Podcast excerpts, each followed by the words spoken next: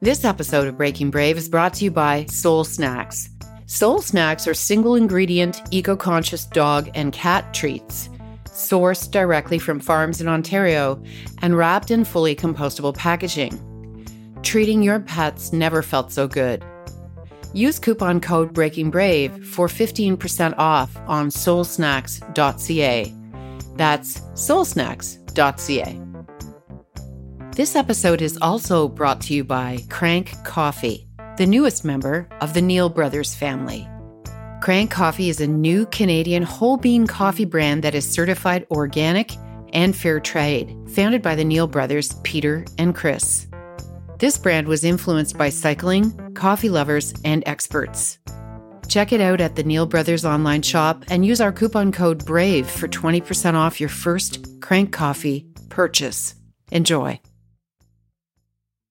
Marilyn, it's John Cullen. Hope you're doing well. Say, listen, I just uh, been chatting with Stan Edwards this morning, and uh, I understand you're going to be interviewing him this afternoon. Stan and I used to work together back in the day, another lifetime ago, really. I actually hired Stan right out of college, and we laugh about that quite frequently. Stan and I used to ride bikes together, and uh, Stan did a lot more running than I did. But I just wanted to, you know, just say, you picked a good man to profile. Stan is just good people. He's the kind of guy you wouldn't want to get give a second chance to. I mean, the guy dropped dead for 30 minutes, 33 minutes. So anyway, I just want to say enjoy your time with Stan. I know you, will you'll love him. He's a, he's a wonderful human being.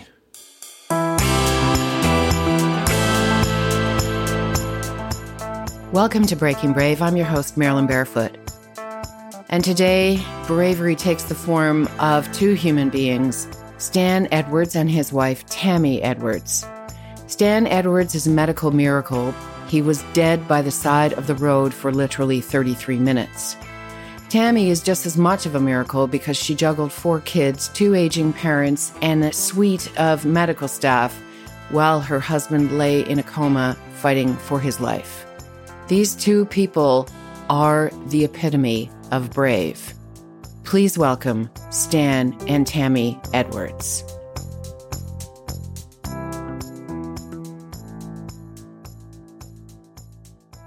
First of all, welcome to Breaking Brave. And I swear, if you looked up brave in the dictionary, there'd be a couple of pictures in there one of Stan Edwards and one of his wife, Tammy Edwards. And I'm just so excited to have both you and Tammy here. Well, thank you very much for the opportunity. It's um, it's been great during this process getting to know you and Tammy and I be able to share the story. So thank you so much. Delightful. And Tammy, thank you for taking the time out of your very busy schedule with a relatively new job to be part of this with us. Absolutely. It's an honor to be a part of it and just happy to support Stan, definitely. Excellent. As as you've done. But let me explain to the listeners that you are a marathon runner and a triathlete.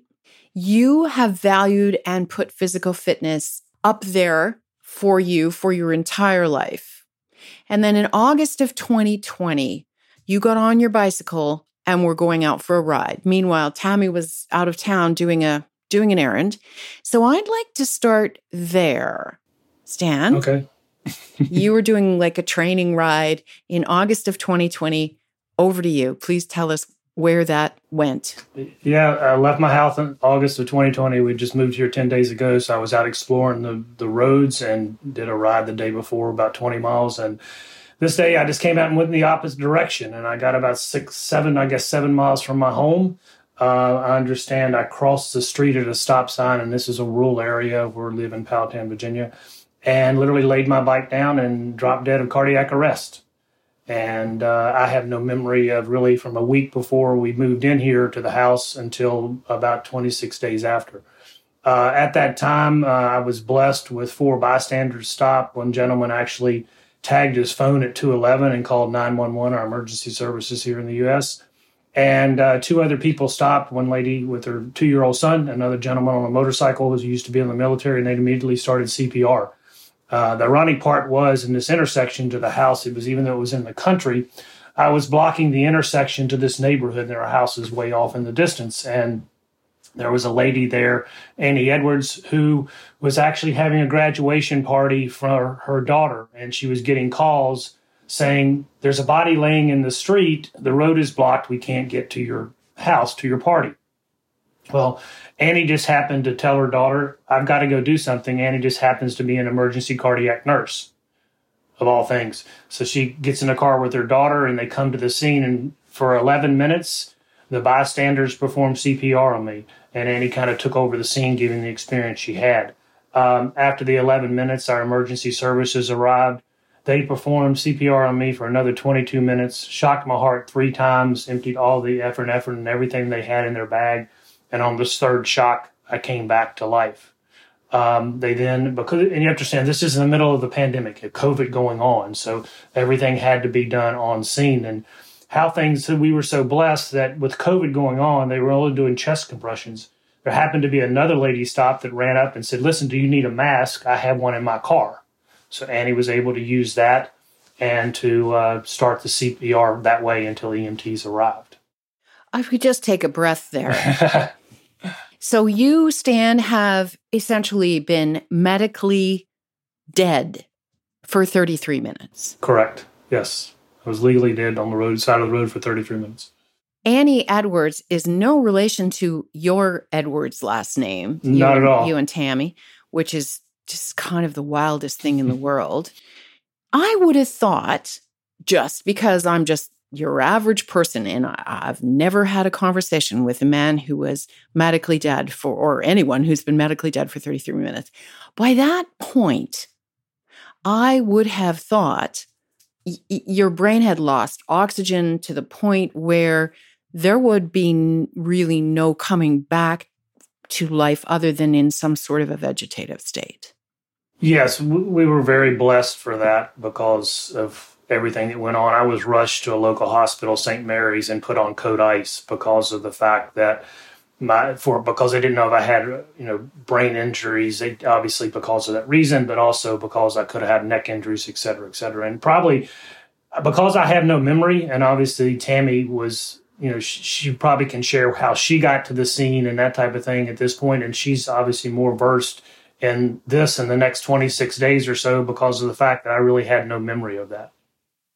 So, Stan, before we jump to Tammy and how she might have got this call, oh my God, um, what is code ice? Because until I met you, until I started to do some research about your journey, I didn't know what that meant. And so I've got to make the assumption that the listeners don't know what code ice is. That that's where they literally put inject in your veins a fluid to lower your body temperature to 91 degrees as well as to put you underneath an ice blanket to keep your body temperature down to protect the organs and that type of thing not knowing you know how long i was or knowing that how long i was out but they also didn't know what effect it had. So basically it's freezing you for lack of a better term to slow down the process to protect your organs at that state they're in there. There's nothing they obviously can reverse.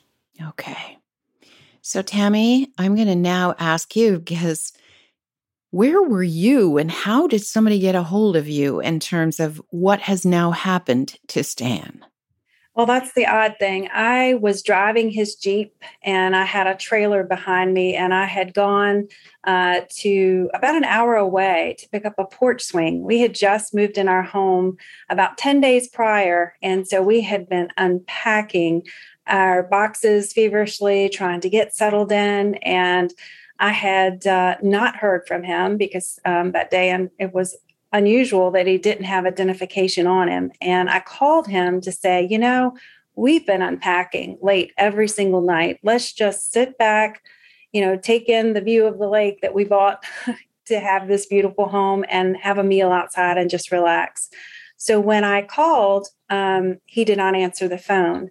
And another gentleman answered the phone and he, um, he said, Who is this? And I said, Well, who is this? And I said, um, This is, you know, Tammy Edwards, Stan's wife. Um, and he proceeded to say, My name's Bob Haggerty, and, and your husband suffered a cardiac arrest. Well, honestly, at first I thought it was maybe he was riding with someone and it was a joke he was the last person on earth that I would have ever expected this to happen to because he's so healthy. Um, so um, it shocked me when it settled in that he had a cardiac arrest. And then they had many, many questions at that point because he was a John Doe at that point. They didn't know who he was, didn't know anything about him, didn't know how old he was. So they proceeded to start to ask me questions, as well as, of course, as a wife, I'm asking many, many questions back to him. So um, trying to give them the information that they needed to be able to to treat him and to relay that information to the hospital, which were they they were en route to at that point. Um, so it was it was quite the shock, quite the shock. Tammy, I didn't know until you just said that that Sam was riding without any kind of identification. So yes, they found him. Yes, they're working on him. Yes, they're trying to bring him back to life, but they have no idea who he is. That was that was the unusual part because I always leave the house with my phone, with my ID, with a credit card in case I need to stop at the store, and and my Apple Watch and different things like that, which has cell service, etc. And that day, for some reason, I don't know if I was in a hurry. I, like I said, I don't remember. So I don't know if I was in such a hurry. I just wanted to get out, etc. Or I thought, you know, nothing could happen. I'll just go out for it. I had my cell phone, and that was it. So I was literally a John Doe for a period of time. And how far away were you from the scene then, Tammy, from picking up your porch swing?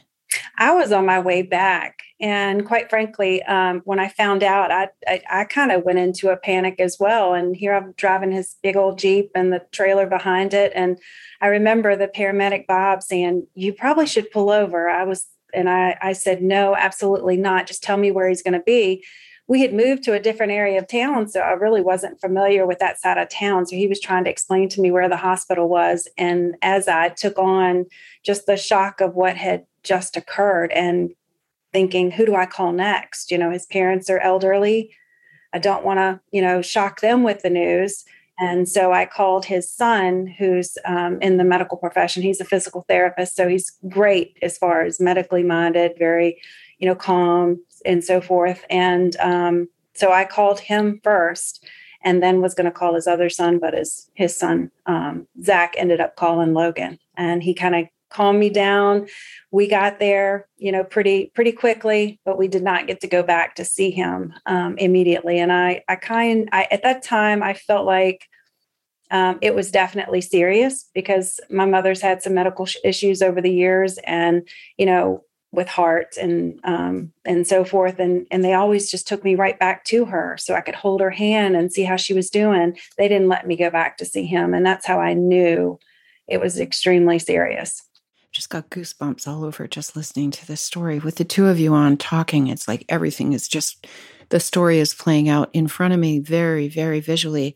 Stan were you taken to hospital? You went to st mary's were you taken to hospital in an ambulance or like a I mean, I guess I should be asking Tammy that question because at this point, you know, she's probably filled you in on how they got you there. But how did they get you there?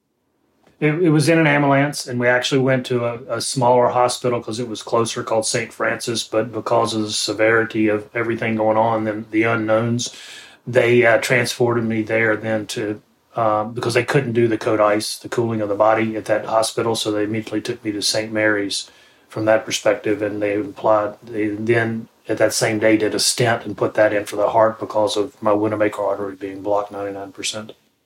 So many roads here that I could go down. So I had written down that um, it's the left anterior descending artery that was 99% blocked, which is what they call the widowmaker. And in reviewing, and we're going to put all these great links when we when we release this next week, in reviewing some of the local footage that you sent me this morning, only 12% of people that have a widowmaker happen to them survive. And that's if it happens in a medical setting. Correct. ah can't even imagine. So, Stan, I'm going to go back. They've now worked on you 33 minutes at the side of the road. The ambulance is on its way. When does your heart start to beat again? Do they know that you've you're alive? They got a heartbeat, a rhythm there on site the third time at the 33 minute time frame from that perspective, because that was really the only reason that they transported me. Because of the COVID, they were less likely to get people or more likely to get people stable in the external environment because obviously it would just puts everybody at risk not knowing if the person is going to survive or not. So I mean they did everything in their power and you have to understand too I train in the heat because I race in the heat and it was 95 that day. the the pavement was 120 degrees that I'm laying on and I ended up having second and third degree burns on the back of my calves because they were touching the pavement. Fortunately, I had a, a bike kit on, a, a, shirt and top, and a helmet in which they didn't take off, so I had no other burns there. But that gives you an idea that not only what I went through, but what the bystanders and first responders are going through. And in talking to some of the EMTs afterwards, that they're sitting there and just sweating bullets. You know what I mean? From that perspective, trying to do this to save me. So it was not only an issue of me being dead on the side of the road and also what they had to work through to, to save me. And they also were going to call it after 20 minutes of working on him. Um, they said that um, they had worked on him 20 minutes. That was kind of their protocol. And um, they were to call the hospital to get time of death. And Annie Edwards, you know, said, you know, I really feel something with him. Um, he's he's obviously in great shape. He's got a whole bike kit on. He does this. Something is, you know, I've read about this. He's had an event. I feel like he's going to come through this. Can we just try a little bit more? So that extra two minutes and one more shock to the heart is what gave him life, quite frankly and the interesting part in talking to Annie was that we've learned, and again, you have to understand this has been almost two years now, and we're learning new stuff every time we have conversations. But we've learned from Annie that like two weeks before she's talking to one of her dark doctors one of the partners there and they're talking about how athletes can have this genetic heart failure to where they can have a heart attack and look perfectly fine and everything tests out. And she, two weeks ago before prior to this she just heard, had this conversation. So talk about divine intervention of giving her that in her toolkit along with everything else to say listen give this guy two more let's do it one more time. And that's she gave me the, the two more minutes of life from that perspective. And in the footage that or in the the local news coverage that you sent me and as i said we'll link that for sure when we when we release this she was interviewed in that and said she just had a feeling. Mm-hmm. just had a feeling. I, I just can't even imagine stan because at 20 minutes to me that feels like they've given you even more than like I don't of course I wouldn't know what protocols are, but but 20 minutes is a long time, but on they went and here you are. We have the utmost respect for the first responders and firefighters and everybody were there and they were doing, you know, they can't be there for an hour because at some point you have to make a a legitimate strategic call. And so I completely get their 20 minutes and but the fact that Annie already had a relationship had worked and had with one of the other first responders, Charlie Holland, who showed up. And so, you know, when Annie gets there, he sees her, they start talking, they can start doing things quicker, but then they still went their protocol. And then for them to, you know, and I get what they're doing. So I have, we have no, when we love these guys, we have no hard feelings with them at all. You were doing exactly what it was. But for them to give and take and to have that communication together and have that trust that he trusted Annie and they trusted Annie to do, do that piece, you know, God bless them because and thank them because you know it's not a lot of people you get to stand up to and, and, and this whole village and I call Tammy the CEO of the village and we will get into that piece of yeah. it here but I mean so many people touched our path and, and and the trust and trusting in the process that we've had to have and they had and this was phenomenal because these guys what they put on the line guys and gals men and women and first responders and what they put on the line every day you don't realize how blessed we are to to have that in the middle of a pandemic. Absolutely. Right. So there's a layer that just adds such right. incredible complexity to it. All right, Tammy. So I'm going to go back to you. So now he's at St. Mary's. They've taken him to the bigger, more equipped hospital. They're implementing Code ICE. You're not allowed to go back there. Zach and Logan arrived now at the hospital. And so, what now for you, Tammy? I mean, what happens next? He's now being essentially taken care of. But but what happens with you and Stan's two sons? It was um, it was extremely stressful because I was really trying to stay strong during that time to be strong for them. You know, they're adult men, but yet that's their father, you know, laying there. And, you know, they saw him as the strong Iron Man as I did. So it was just incredibly shocking to us all. Um, and then, you know, discussing of when do we let his sweet parents know? Uh, mm. because he they're his, he is the only child um, very very close relationship. And um, you know trying to make those choices navigate that and really just wanting to see him to lay your eyes on him to you know that always seems to make you feel better if that makes sense. Let me just see him and make sure he's okay. Um, so we did finally get back there and um, see him. And you can see on the website where he had the the cooling blanket as well as he had the um, the IV in his leg to cool his body down to 94 degrees. And you know they had to sit, you know make sure that he was um, in a coma state not to wake up during that because they're wanting every the brain to rest and making sure that they preserve um, all that they can at that point um, they did do some CT scans, and it was just um, it was a surreal moment actually to be to see him laying there like that because he's he's normally pretty jovial and joking and talks a mile a minute and um, you know busy doing things. And you know if all the family is there he's he's you know in the middle of it all so to speak. So to have him in the middle of that room and not saying a word and and having a big old collar on and hooked up to every machine under the sun um, was quite difficult to say the least. Um, but I did feel like he was in great hands. We were blessed with um, one of the best cardiac doctors in Richmond, um, just happened to be on call that day on a Sunday. Um, the nurse, uh, the CCU team, the cardiac care unit um, was extraordinary. They were on it. They were, um, you could tell that they were, you know, taking very, very astute attention to him. Um, they were collaborating as a team, and um, but at the same time, were extremely comforting to us, explaining things and making sure we were okay. That's amazing. That's that's amazing. How long, Tammy, did you have to wait before they let you and Zach and Logan go to the back and be able to see Stan? We saw him briefly at the first hospital. Um, okay. Before they transported him. Mm-hmm. So we saw him briefly then.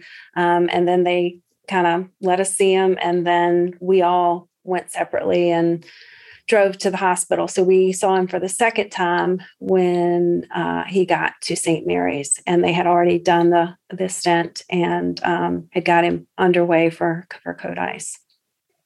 And now it's you. Now you're the rock. Now you have to make decisions, provide information, prop up his parents as well as his boys.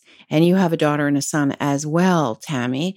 So here you are, the center of the universe, all of a sudden, just having to prop everybody up and set an example and be so brave and so strong for everyone, including yourself and for Stan. How difficult was that on you? How tough was that for you? It was um, a huge weight on my shoulders because I really had to put my thoughts and feelings aside and think about, you know, his sons and his parents and um, just kind of take action that way. I, I tend to work well under pressure, but um, this was a pressure I had never felt anybody um, that close to me um, go through something like he did, as serious as it was. Like I said, I've I've had my mom has gone through many medical things in her lifetime, and my dad passed away um, at a young age. But to have your your husband go through this was incredibly difficult. Um, and we'd only been married a year, so it was just all shocking to say the least. Um, uh, just did a lot of praying and um, a lot of deep breaths. And I just remember I didn't want to leave his side.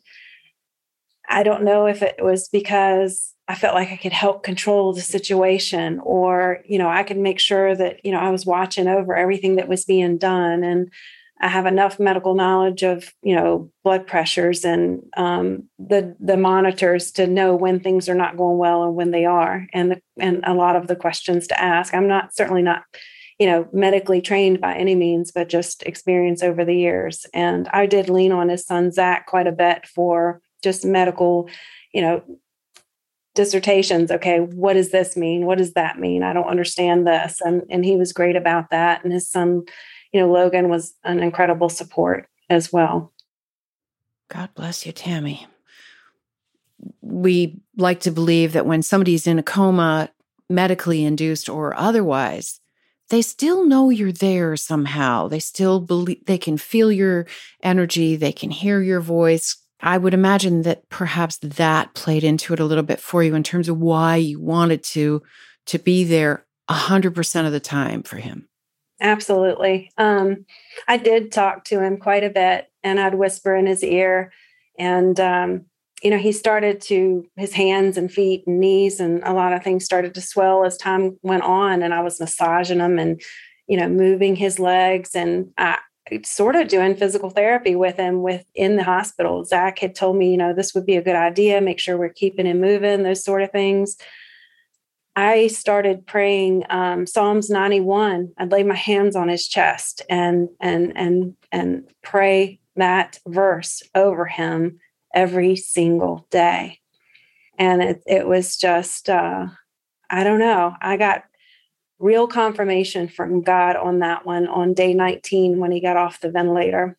I'll tell you a quick story. I went to get cupcakes for the unit, um, the the nurses unit. It was a big day to celebrate. You know, he still wasn't talking to us. He, you know, they got him off of the ventilator, but I went to the cupcake shop, got cupcakes. There was a gentleman there um, and he said, you know, let me go first. And I said, this is a great day to celebrate. He says, that's wonderful. You know, and he asked what was going on. And I gave him the story of Stan. And he said, wow, what a testimony. And he said, you know, I was um, in at served two tours in Iraq. And he said, I was on the front lines of it all and had a really difficult time. And, and during that time, I would read Psalms 91 every day for prayer protection and that was God's wink to me that he, he heard me.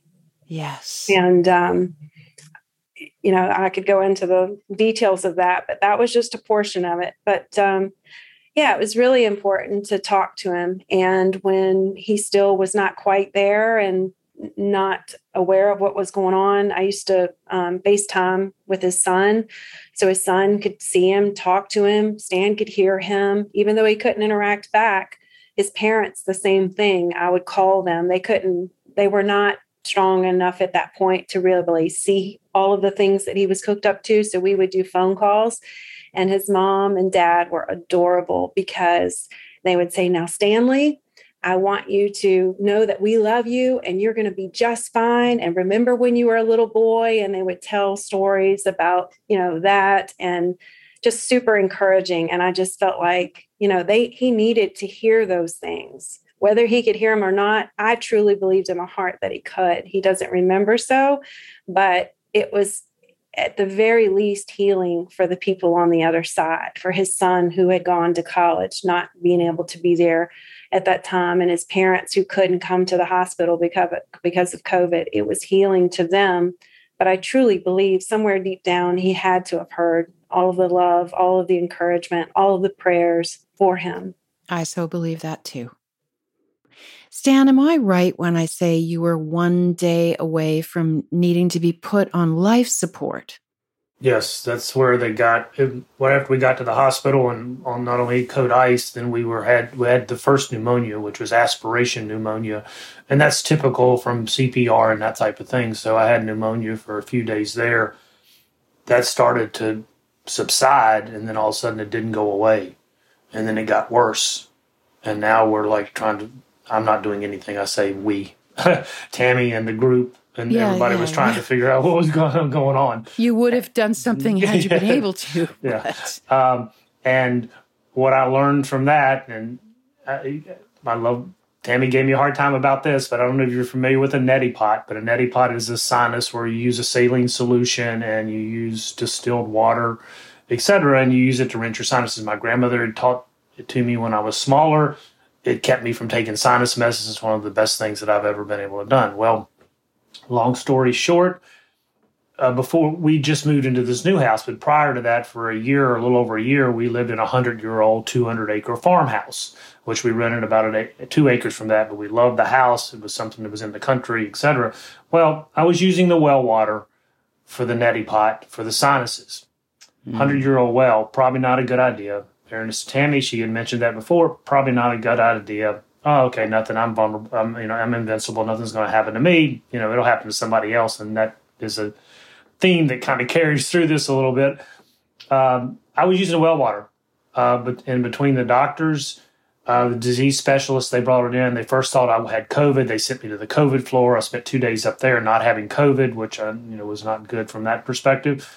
Got me back, and we're kind of at a loss. And then one of the doctors figured out that there had been a parasite in the water, which was in my system but it only affected you when your when your system gets low and your immune system gets low. Well, mine probably couldn't get any lower than it was, so it started attacking, and it filled up my lungs. I was on the ventilator at the highest setting, and and Tammy can to take it from here. You know, I was one day from being put on life support.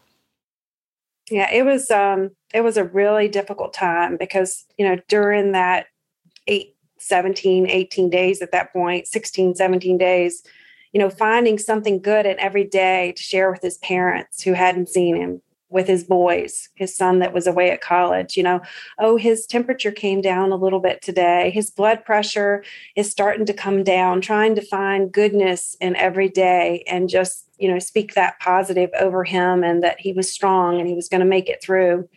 I'll never forget that day that Dr. Ratzlaff came in and he his head was kind of hanging and i thought uh-oh this this can't be good. He said uh, you know we've got him on the highest settings uh, for the ventilator and we've tried you know different treatments on him. We've given him all the antibiotic cocktails that we know to give him at this point and it's starting to affect his kidneys and you know we're we're checking his creatinine daily and it looks like we're going to have to start dialysis on him um, because he's he was swelling just incredibly at that point. He just had a lot going against him. His lungs were filling up, his creatinine levels were were not good, and um, so he said, "You know, I've got one thought. I just wanted to run it by you and see what you thought." He said, um, "I think I want to try proning him." He said, "We do this with the COVID patients, and we've had some success." And you know, this is just a few months into COVID, so it was a, a something that they had tried with them. And, you know, obviously COVID attacks the lungs that way. So they put him on his um, stomach for 16 hours and then they would flip him over on his back for eight hours. And it just kept going, you know, and, you know, two days in, it really wasn't making a huge difference. Third day was starting to show some signs of, of recovery. And on the fourth day, um, you know, we were good. But he told me before that day he was going to start the proning. He said, if this doesn't work, you know, we're going to have to put him on life support. I, I and I, I, started to ask him, you know, questions about that. And he said, at that point, it really is a 50 50 chance that he'll pull out of this. Um, and I just remember it was the one time during that 33 days that I felt a little loss of hope because I had been everybody's cheerleader. I had, you know, I have you know the faith of a lion and i just know that god can do all things um, and could heal him. I just truly believe that. I had no doubt about that in my mind whatsoever. That was a weak moment and i remember sitting in the chair and the doctor kind of looked at me because he had not seen that side of me and and you know it was covid so he couldn't like hug me or whatever and he just pat my back and he said you know I think this is a good thing. Let's let's try this. Your husband's obviously very strong to make it to this point, and um, let's just go from here. And so that's what they did, and it made the difference. And between the you know the cocktail of the antibiotics and also the um, the proning made a huge difference. I'm just thankful that he had that that innovative thought and tried something new in this situation as a sidebar to this, we've learned because we've we've gone back through the entire village and we've tried to touch and thank and show appreciation and what can we do long term. Talk a little bit about that a little later, hopefully. But we've learned in going back, we went back to National Nurses Week in May and, and talked to the nurses, and I met some of them for the first time that met me for 33 days. And one of them came up to Tammy and was talking to her, and she said, We became friends with you. Normally, we don't try to do that, but you were there for 33 days. And we had a discussion between all of us of who was going to come and talk to you, and nobody wanted to do it to tell you that we're really not sure that Stan's going to make it out of this, and you need to start preparing. And so that's just the dynamics that go on. Not only somebody's doing their job, and they've got to tell a family member that, hey, I've become friends with you, and oh, by the way, your husband is probably not going to make this. So what's plan B for you all? and then for Tammy to have to not only take on that but all that other pressure. So it's just interesting dynamics from that.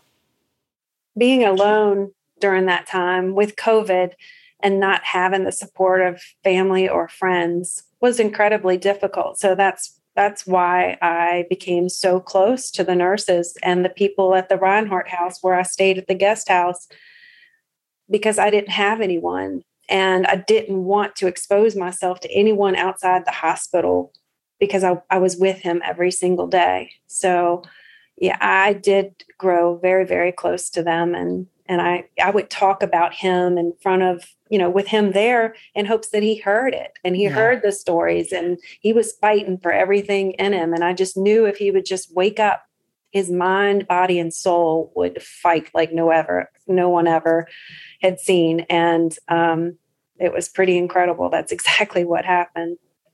I'm really glad you you mentioned the Reinhardt Guest House, Evelyn D. Reinhardt Guest House, because we and I think it exists as well in the United States, but we in Canada have something called the Ronald McDonald House, which yeah, same kind of an idea where families of children that are terminally ill or receiving cancer treatments or any of the horrible things these poor little tykes have to go through, the families can stay at Ronald McDonald House, and it's very close to the hospital so that they have other, well, I don't know how COVID has affected the Ronald McDonald House, but my daughter's done a lot of volunteer work there, and it's a nice, cozy family type of setting. And then you're not putting yourself at risk having to drive back and forth, and you're so exhausted and emotionally just spent that I'm I'm so glad they had something like that for you, especially when you were on your own trying to do this and not bringing in anything that could threaten his life. Absolutely. Um, oddly enough, um, a few years earlier, my son had done some community and service there and had, you know, cooked meals for the the residents and had really. It was just a very moving experience for him to be able to serve you know families that had someone in the hospital. And he would come home and tell me all about it you know and he was at an age where he couldn't drive yet. And i just remember thinking wow that's that's amazing. I never thought it would be me. And then a few short like years forward it was me and I can tell you, having that home away from home and having that love and support as soon as I walk in, it's like walking into someone's home and they they serve you a meal, they sit down and they listen to you. It didn't matter if it was one o'clock in the morning, there was someone there. And, you know, took the time to listen and text me and say, "Hey, we had this meal dropped off. If if you can break away, I've got one with your name on it." You know, making sure the rooms were beautiful, the facility is amazing, and um, yeah, we were really thankful to be able to do a um, to help participate in the fundraiser that they had a few weeks ago. Um, they were able to raise about a hundred thousand dollars that night, so. Um, it's a huge part of the community. Um, they do an incredible job, and um, it definitely blessed my life for sure, and gave me that strength and at least a few hours of sleep before I had to go back you know, yeah. going back the next day. And we will definitely put links for the um, Reinhardt House in the show notes because people can support. Mm-hmm. And we'll mm-hmm. try and encourage them to do that because that's a good amount of money. But there's always room for more money and there's always more need. Okay, Stan. So now we have taken you off the ventilator. So can we pick it up there? Talk to us about what now? Uh, slow process. What was it, sweetie? Five, six days, I guess it was, before I started waking up. It wasn't like a big aha moment or whatever. It was waking up and staring and and different things from that perspective. And uh, it was it was a slow process, you know, not recognizing. I, I don't remember it, you know. I, I re, basically I remember in September, the first part of first week of September, Tammy Tammy did a phenomenal job of documenting pictures through and videos through this entire thing, and it's on our website under the timeline. And, and full disclosure, the good and the bad is out there and some people were like, "Why was she taking pictures?" And if she hadn't taken it, it was not only documenting what was going on, and so she could see the pluses and the minuses from the treatment. From a therapy perspective, for me, not knowing it, it's been huge in relationship to that part of that recovery because I have PTSD related to this for a number of different reasons we can talk about, and that's one of the things we're championing is awareness of that. But but yeah, it was. Uh, it was like five or six days and they would be doing physical therapy they had the thing where they lifted me out of the bed and put me in the chair and i had to learn to sit up and I'd learn to touch my nose again and you know there, there's videos of them taking my arm and touching my nose and can you do this and me staring off into space into you know no man's land just like a zombie because i was not coherent from that perspective. I documented a lot to be honest with you because I was sending things to his son, who was very medically minded, um, and also just trying to keep track of, you know, where his heart rate was today, where was his temperature today, where was his uh, blood pressure today, what are his levels as far as you know oxygen and so forth. And so I I watched everything I just did. And then, plus the fact of his ever changing body from it just swelling, um, his hands, his feet, his burns. I was, I would take daily pictures of those when the wound care nurse came. She was phenomenal. Her name was Sue. And she educated me so much on those burns because it carried me through the next 11 months in caring for him and, and changing out those dressings and the different um, wound care that I had to do there. So I documented just because I'm a very detail oriented person, but also to convey some of that information to his son who wasn't there with me, that was coming in that night. And we could kind of double team and make sure that we felt like he was getting everything he needed. Not because he wasn't, because they were excellent, but it's just a matter of that second set of eyes and allowing myself and and and his son to kind of do some research to make sure we were doing everything possible to get him where he needed to be. Now, when he was he came out of the uh, came off of the ventilator, I can remember three or four days in, and he just looked at me like he looked at the nurses. There was no differentiation whatsoever that I was anything special or his sons were anything different. Um, and I had major concerns because, you know, being a new bride of only a year, I'm thinking, how is our remaining of our life going to be? Are we going to, is he going to be able to live out his days at home? Is there brain damage? Um, where are we going from here type thing? So they did do another CT scan. They saw that it was, you know, everything was normal, which was, you know, it truly is a miracle. And it's a attestation to the folks that gave him the CPR initially. They gave good, effective CPR that first 11 minutes, which was critical because after four minutes, you can pretty much be a vegetable or have some type of deficiency. And you definitely would see that. I mean, he's extremely intelligent, and the job that he has as a financial analyst, you know, you you you you dissect a business and all of those things. So you would definitely see that. Um, so he did start to come around, I guess, on day five. Um, I noticed that, you know, he was winking at me and I would tell him I loved him and he would wink at me. And I remember that day so vividly. I was on cloud nine when his son came in that night and I went back to Reinhardt House. I just felt like we had a breakthrough. It was huge. He knew who I was. And so um, that was a big deal. And then um, he started to talk and, you know, have a little bit of conversation. And you could see that he was agitated. I can remember one night vividly when he was having dialysis that um, he's very active obviously with with all of the things that he does but he he had the dialysis machine going and the port in his chest and he was turning sideways in the bed and he was thinking he said i feel like i should be doing something I don't know what I should be doing, but I feel like I should be doing something. And um, I said, well, you're, you know, and I would explain to him what was going on and so have you. And I, I would bring the um, iPad. So before he could really speak to me or what have you, I would show him videos or pictures of the kids or his parents or things we had done or our wedding or, you know, whatever to stimulate that brain to get it moving. And um, that night, to, to kind of calm him down, I was texting his son Logan, and I said, "Logan, I don't know what what can I put on, you know, to for him to watch." He said, "Put on a Jeep video because he has a Jeep, and that's something he and his son have in common."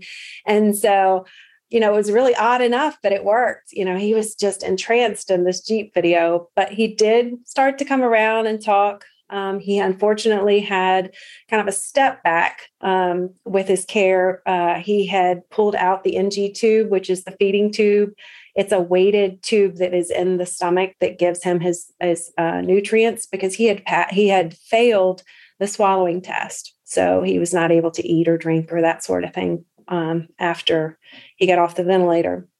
Um, so he pulled that up, and then when they pulled it up completely, he had a terrible nosebleed.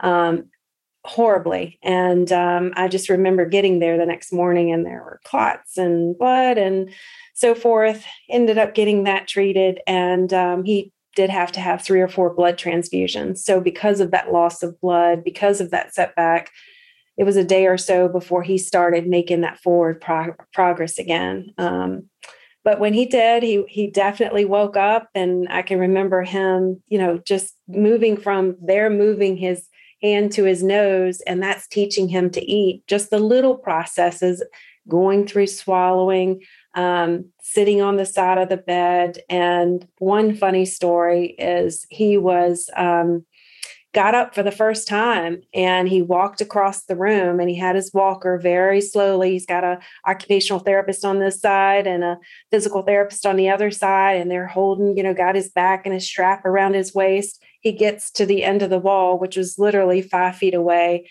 and he moves his hand to the side to, to motion them to step back and he proceeds to do a squat.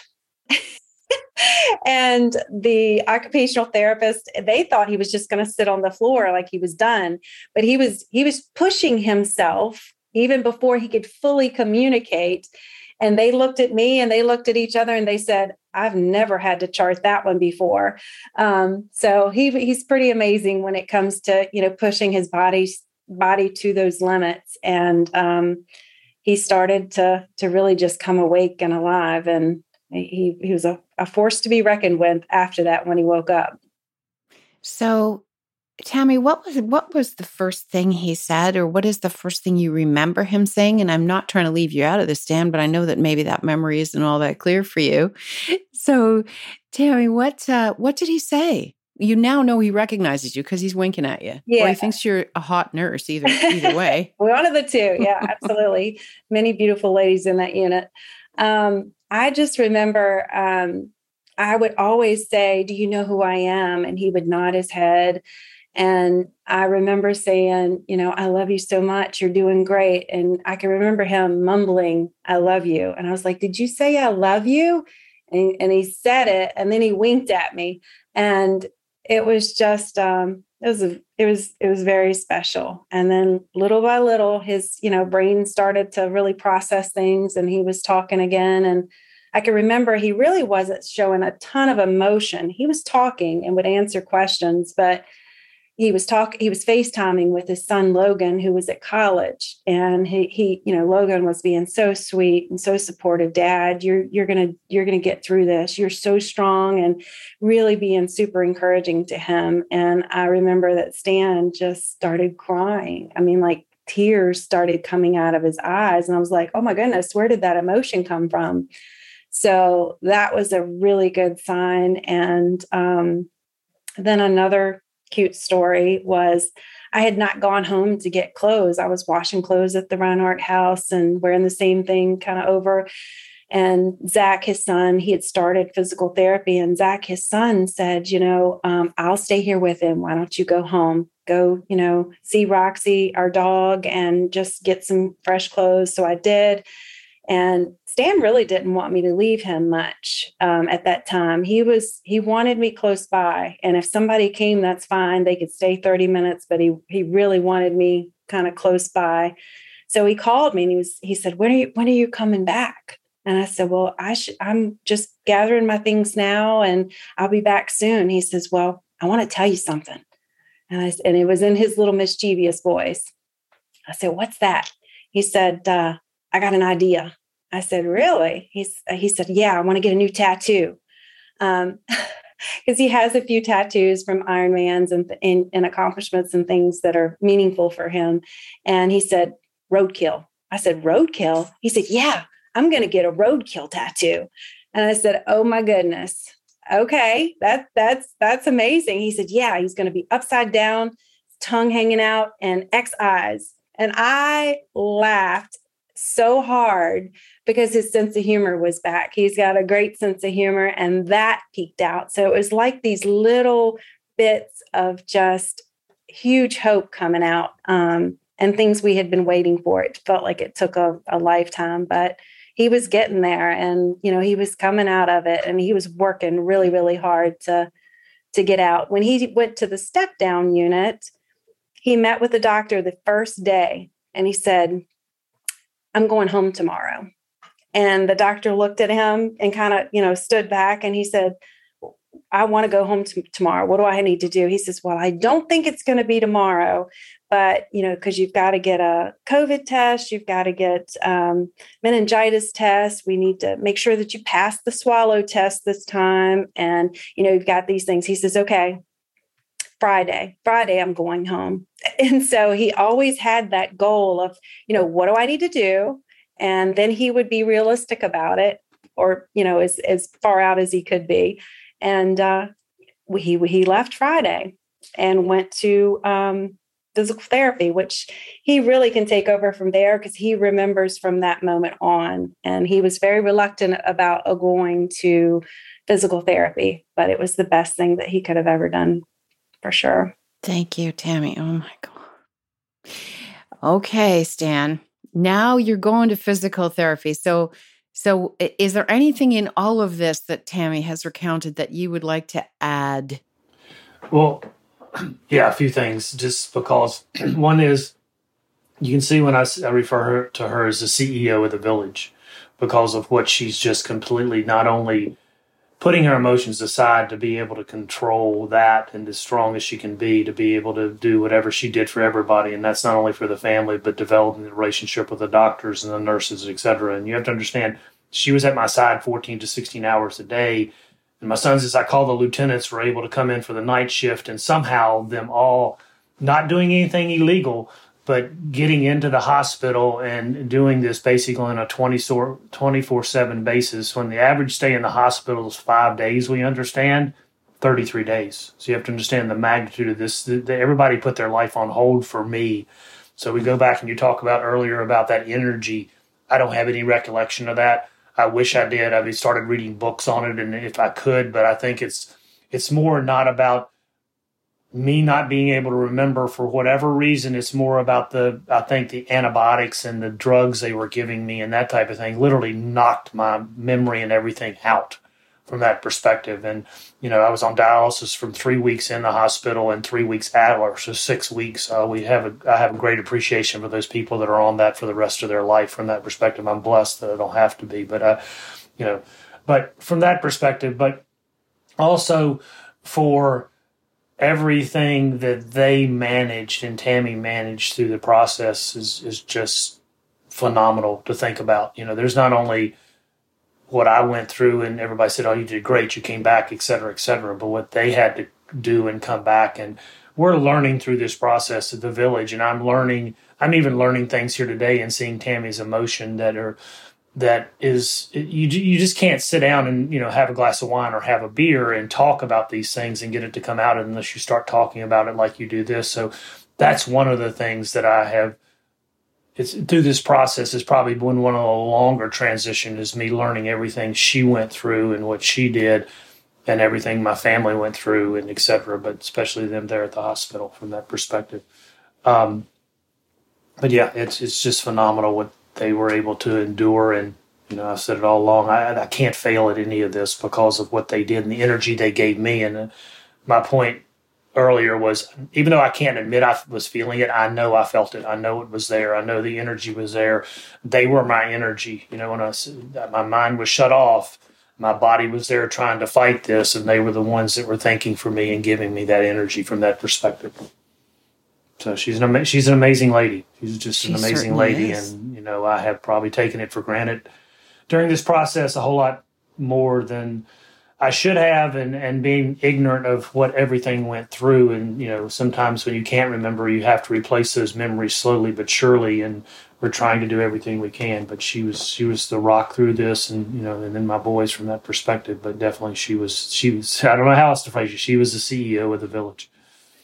And and what happened when you you're bucking the system here? You don't want to go to the physical therapy thing because like, hey, I'm already in good shape. Yeah. And I don't really need this. So, and you, and you, you are. Yeah. We, and you, and you, you can't walk and you have a walker and you can't feed yourself and you can, can't go to the bathroom by yourself. But yeah, I'm okay. I can go home. I don't need you people. Well, well, yeah, you know, and, and Tammy was like, mm, "This is not going to work, and you can't do this, and etc." And my son, who's a physical therapist, is going, "Wait a minute, I do this profession, you know, and not only can I, as your son, tell you this, I want to be able to tell you this." So they convinced me to go to physical therapy, and they worked some magic and got me in the top physical therapy hospitals in or hospitals institutions in Richmond. Been barely been open, I guess, for six months or less, maybe even less than that.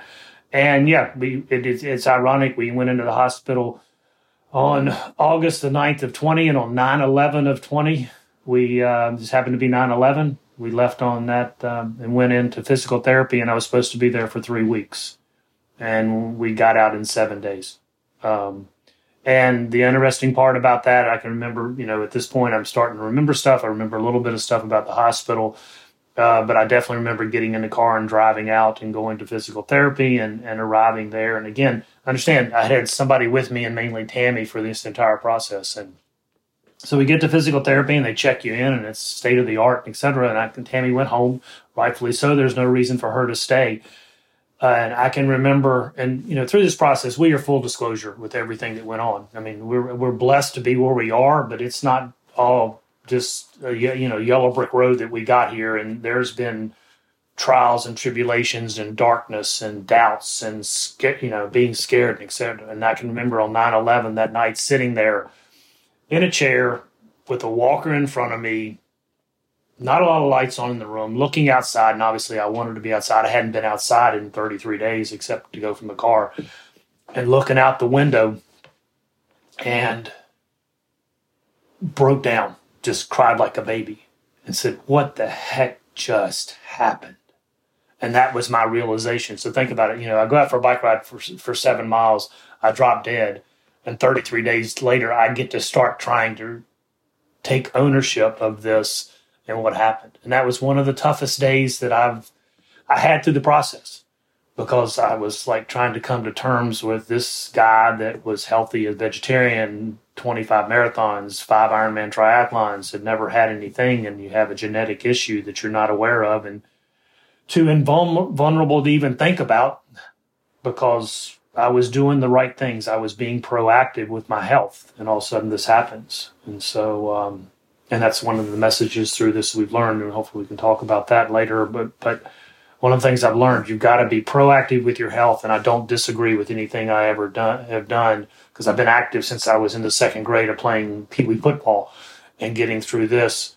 But also, I never anticipated that I was preparing myself so when I had an accident like this, that I could my body could be reactive when I can't physically think through it, and my family did everything in their power to do it. And you've got to think about there's two parts to this physical fitness and health is proactive, and can you fight off when you get attacked by something?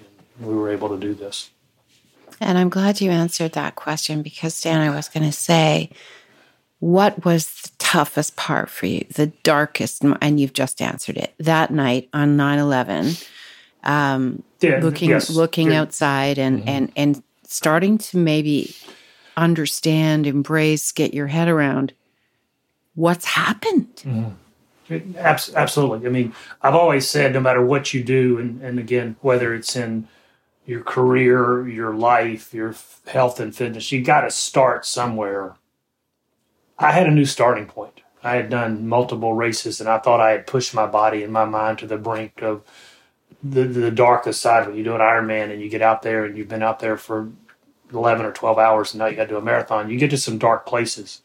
I had never been in this place, and that next day was I went to sleep. I didn't sleep a lot that night, and you know I woke up the next day saying, "All right, let's go. Let's figure this out and see what we got to do to get out of here." And uh, I can remember to this point that the, the doctors came in and teaching hospitals or institutions, so they've got a bunch of people and stuff like that, and they were phenomenal with what they did. And they, you know, I had speech therapy, I had occupational therapy, I had physical therapy, you know, and that, so I went through the whole gamut because I'm learning to live again and to to process things. And so I was asked the doctor what I had to do, and she was like, "You need to do like these seven different things that you've got to do to check out of here."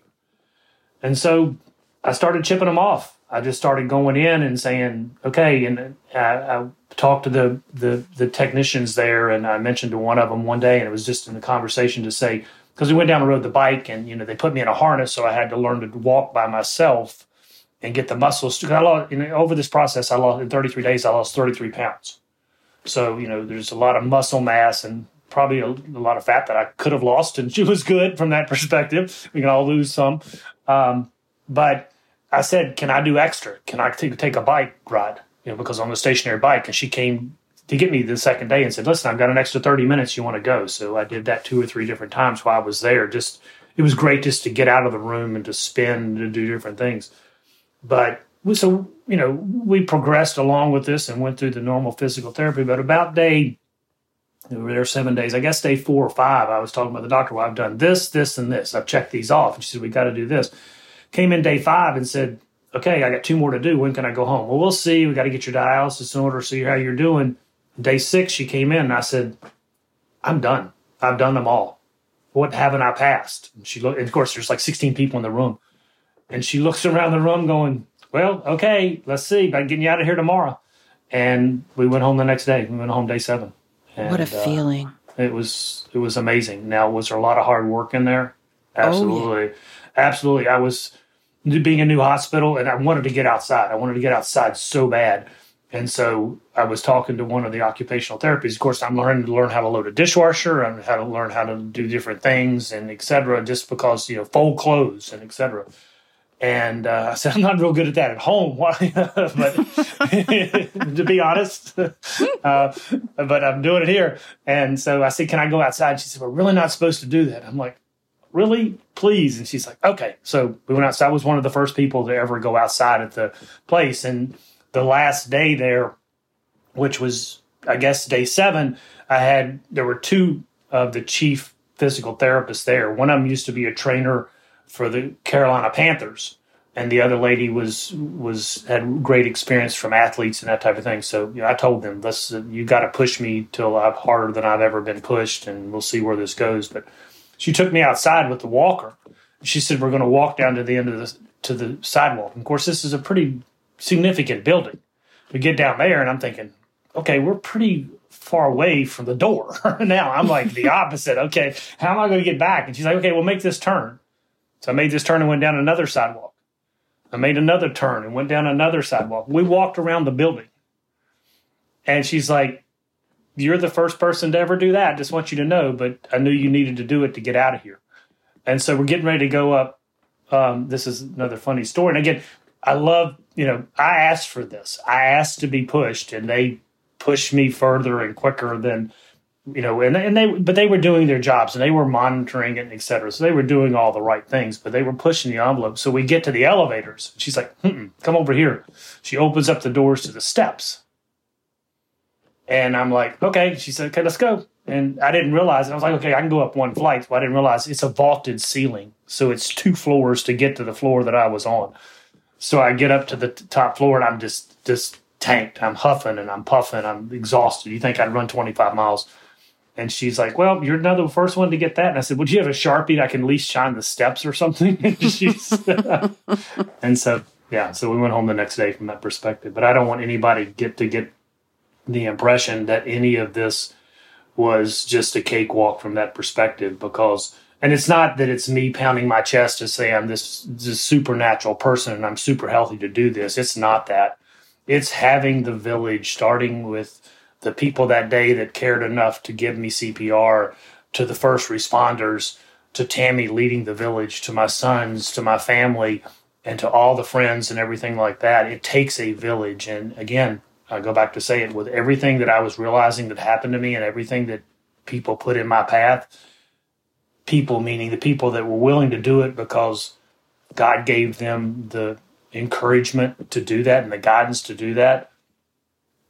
I can't fail at this. It's no, it's there's not an option to fail. Setbacks, doubt, being scared and being uncertain, but there's no can't involved in this. And that's part of our tagline with our website. It's you know, it's it's embracing the journey and erasing the can't because there's no you can't let can't be a issue with this. Absolutely. 15 months later, you're completing your 26th marathon. So that's a checkbox. So 15 months after this horrific, almost deadly accident, you complete another um, marathon. And I, if I'm right, I understand you're doing an Ironman this September, right, Stan? Correct. Yeah, September the 17th, God willing, and everything continues to line up and it's in that right direction. A little like 70 days or something like that now out. So yeah, um, this was something natural for me to do. It's not a necessity for, but it's it's part of who I am, and it was something, and it gave me that, you know. But it made I have a new appreciation for the whole thing because, Uh, you know, and maybe this is the wrong way to think about this, but you can't start any lower than being dead. and so yeah, so it was definitely, and I had I had PTSD related to this, and and, and Tammy went through some of the the the pains of, of us defining that by us being at home. One of the first times is we're laying on the couch, we spoon we watch TV some, and she was laying in front of me and I was laying behind her and fell asleep and was up against the couch and woke up in a panic and jumped up and was like feeling trapped and couldn't figure out what was going on and uh, long story short, uh, I was restrained during that 19 days, and my body remembers that, even though my mm. mind doesn't. And you get into this whole mind body memory, and there's both. Your body can remember things that your mind can't, and vice versa. And so I learned through this entire process that I was I had that PTSD related to that and found a great counselor and had to go through that piece of it. You know, I became grumpier than I'm normally been. We have our typical disagreements, but you know, I was a little bit grumpier and we couldn't figure out why. And then I just sought out a counselor to help me deal with it. I also used to when I started running again, and first it was walks and into the driveway and etc. Our driveway is about a tenth of a mile. We live in the country, and I remember walking up this little hill and stopping four times, four times going up a hill that's less than 100 yards, thinking, wow, okay, we got a long ways to go here, but we're going to figure this out.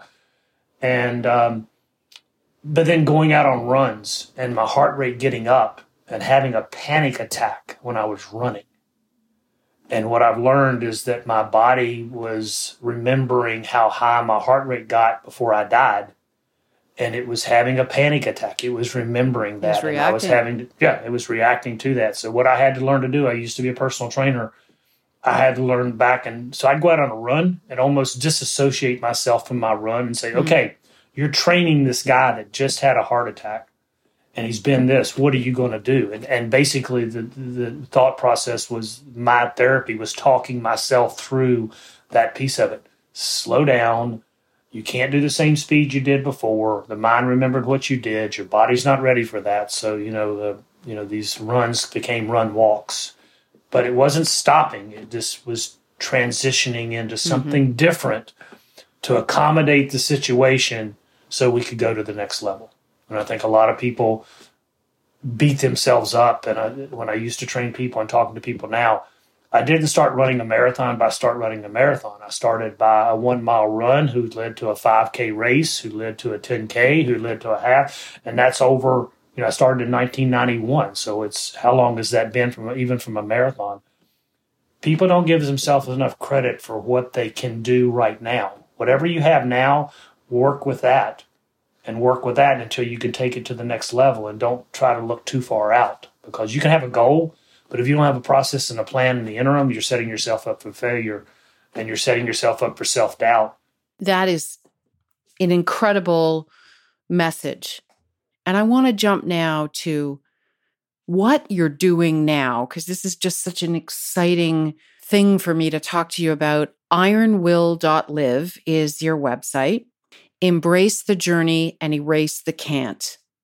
I mean, everybody on the planet needs to go and visit this website because everybody on the planet needs to have their their life shaken up by the stuff that you've gone through and the fact that you've come back from the dead. What doesn't I've got a quote here. What doesn't kill you for 33 minutes will make you stronger, right? It's like you're you've come back from the dead and you're and you've got a tongue-in-cheek attitude about it and it's amazing.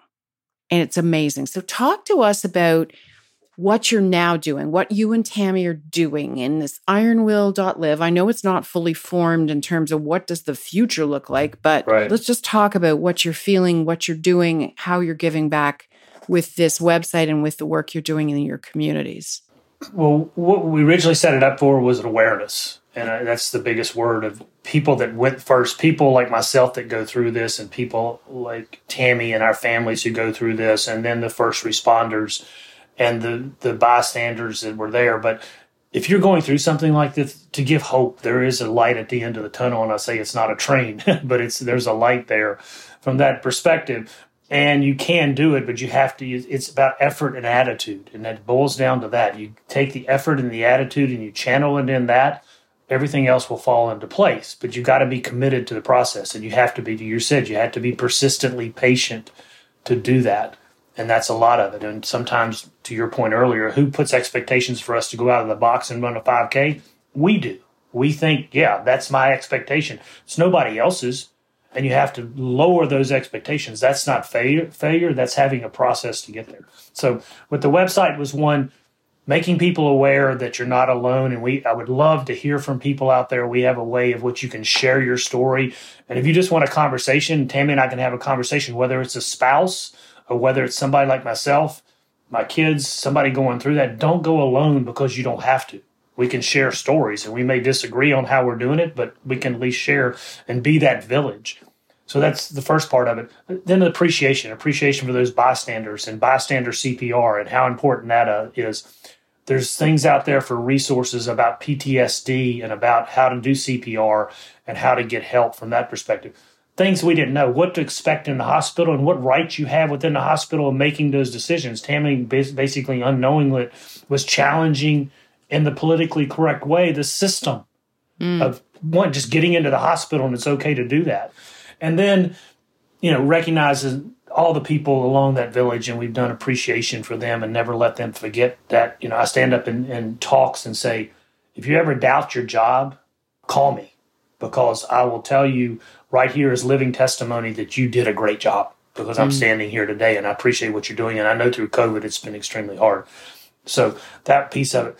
And then we learned through the first responders and the firefighters that approximately 100 firefighters perish a year in the line of duty and 50 are from cardiac arrest. So, in working with the local communities, we've gotten to know the guys here. Um, I used to be a personal trainer, got to talking to the fire chief and saying, listen, what about if we do a fitness class every Sunday morning at 8 o'clock at our local high school? If it's raining, we'll do it inside. It's not rocket science stuff. It's giving them the opportunity to come work out. It's showing them how to do things by running and doing push ups and burpees and planks and different things that they can do on their own body weight because a lot of times they're hesitant to do it while they're on shift and not knowing what to do and then when they get off. So we're trying to help educate them and, and guide them in the right direction to do that piece of it from that perspective. I bet they just love it. Well, maybe hate it. And yeah, I tell I tell them they, they can hate it. They can hate me today and like me, love me tomorrow, and that type of thing. So you know, they're enjoying it. They're learning something. It gives me every Sunday an opportunity to go and give back and to thank them. But it's not about me. But it's and, and we we we joke and we kid and we have a good time. But the other part of it is in my heart of hearts, and I will say this till the day I die again if one person is willing to listen, we can make a difference. But this was no joke. And I was the invincible guy that was healthy and a vegetarian and did what I thought I was doing was the right thing, and I ignored my genetics because I have some heart disease in my family, but I was the guy that said, it's not going to happen to me. It can happen to you. Mm. So pay attention to your genetics. What's that's a clue, you, you, know, and then see how you can get test on that. We learned about a, a CT scan that you can do in the U.S. It's about $160. It's non-invasive. It takes 15 minutes to do. It takes a 3D image of your heart. So it's making people aware of that. And I really believe that as well as eating and going to work and doing what you're doing, health and physical fitness is a big part of our life. It needs to be. It will be a thing I will champion for a long time. And we get diversions a lot by the things we carry around in our hand to communicate, and we get on the TV and etc. We have to have enough self care to do that. I have such a great feeling about what you and, and the the well, the journey ironwill.live and where this may go for you.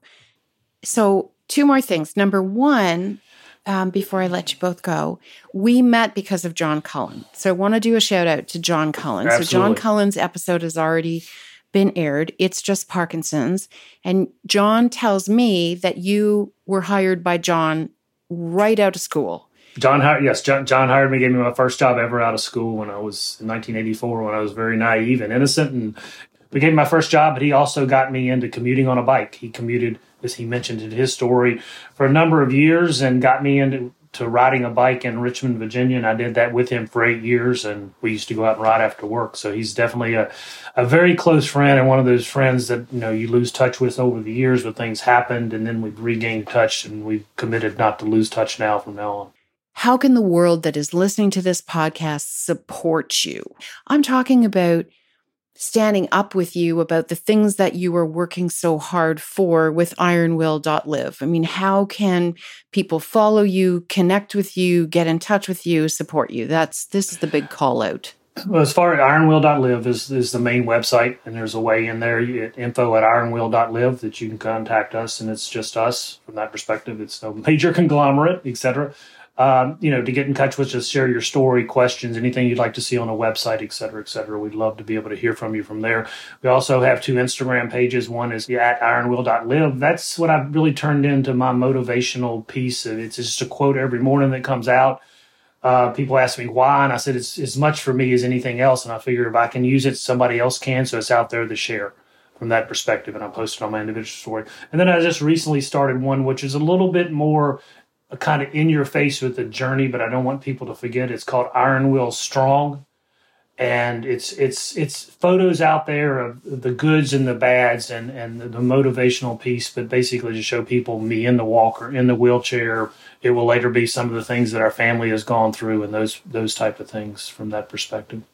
Tammy, do you want to add anything to to that? Um, I would just say that um, never take your loved ones for granted um, and never assume just because you're in phenomenal shape and that you can run and do races and that you eat really, really healthy, that it couldn't happen to you. Because that's certainly, you know, where we were um, as a family. I, you know, I, I thought, you know, I'm, I'm pretty healthy and exercise, not to the extent that he does, but um, never ever thought that, that that would happen to him. And I also would say that I know in my line of work, you've got to prepare for the unexpected. And in Stan's case, he was preparing his body before he ever, you know, came up against this fight. Um, and just never ever, you know, take for granted that you're going to be fine because the things that you give your body, the things that you're feeding your body, the things that you're feeding your mind all make a difference in the fight of your life if you ever encounter it that way. Hmm. And definitely. And, and one other thing, Marilyn, I'd like to to leave your audience with, and it's been a huge. You know, you have the dark sides, and we talked about where we went. But one of the things, and I have to thank Tammy for the initial piece of. There's a book out there, and it's actually a documentary called "The Miracle Morning." It's a gentleman that went through a similar type situation that I did. He came up with this process that he uses every morning, and I've taken that because I used to be a, a I'm a big journaler, and I'm a big reader, and I've taken that and I've modified that, and, and I call it protecting my peace and I feel like that a lot of times in this day and age, and not to get on the soapbox again, but we start in a deficit every morning because mm-hmm. we get up late or we get up and we're not in the right frame of mind, and then we're trying to play catch up all day long. So I literally get up every morning an hour and a half before I need to. I make my coffee, I go to the basement, and I have this six step process. And it's called what I call for me protecting my peace. And it's brought me through you know, Tammy gave me this book a year ago. I read it. I modified this because I was doing some things, and now I haven't missed a day in a year. And if I did the marathon and I had to be at, at the race site at five thirty, I'm up at three o'clock because it's that important for me mm-hmm. to do. Mm-hmm. But it starts out with an affirmation, and I have a book I read and, and reflect on that, and then it's reflection and silence. For me, it's where I have my time with with God and where I read the Bible and I go through and I pray and you know they say intuition is when God speaks to you and prayers when you speak to him and I use mm-hmm. both sides of that equation. And then I read. I read about 15 to 20 12 to 15 books a year, 10 10 pages at a time. So that's the third part of that is is the reading, a book I enjoy, learning mm-hmm. whatever. From there it's I do a little bit of yoga and stretching to get the blood flowing and then from that process, I go into meditation, or if you don't want to do meditation, you can do silence. I do that for 10 minutes, and then I journal. That's my hour, and that's my hour I give to me every day. It's selfish, maybe, but it's how I need to, to start my day, and it puts me in the right frame of mind. So I would encourage every you listener out there find out what you need to start your day to protect your peace out of the box each day, mm-hmm. whether it's 10 minutes or an hour. Give that to yourself it makes a world of difference in keeping the calm and the chaos at, at bay. This has been life changing for me. I want to thank you both from the bottom of my heart for giving us so much of your time and for telling your stories. Ironwill.live is just getting started. I see you inspiring so many people during their times of need because you've certainly inspired us today. So thank you both so much for coming on Breaking Brave. I so appreciate it. Thank you, Marilyn. I really appreciate it. Thank you so much. Thanks so much for listening to Breaking Brave. For updates between episodes, please visit my website, marilynbarefoot.com. You can also find me at Marilyn Barefoot. That's it for today. See you next time.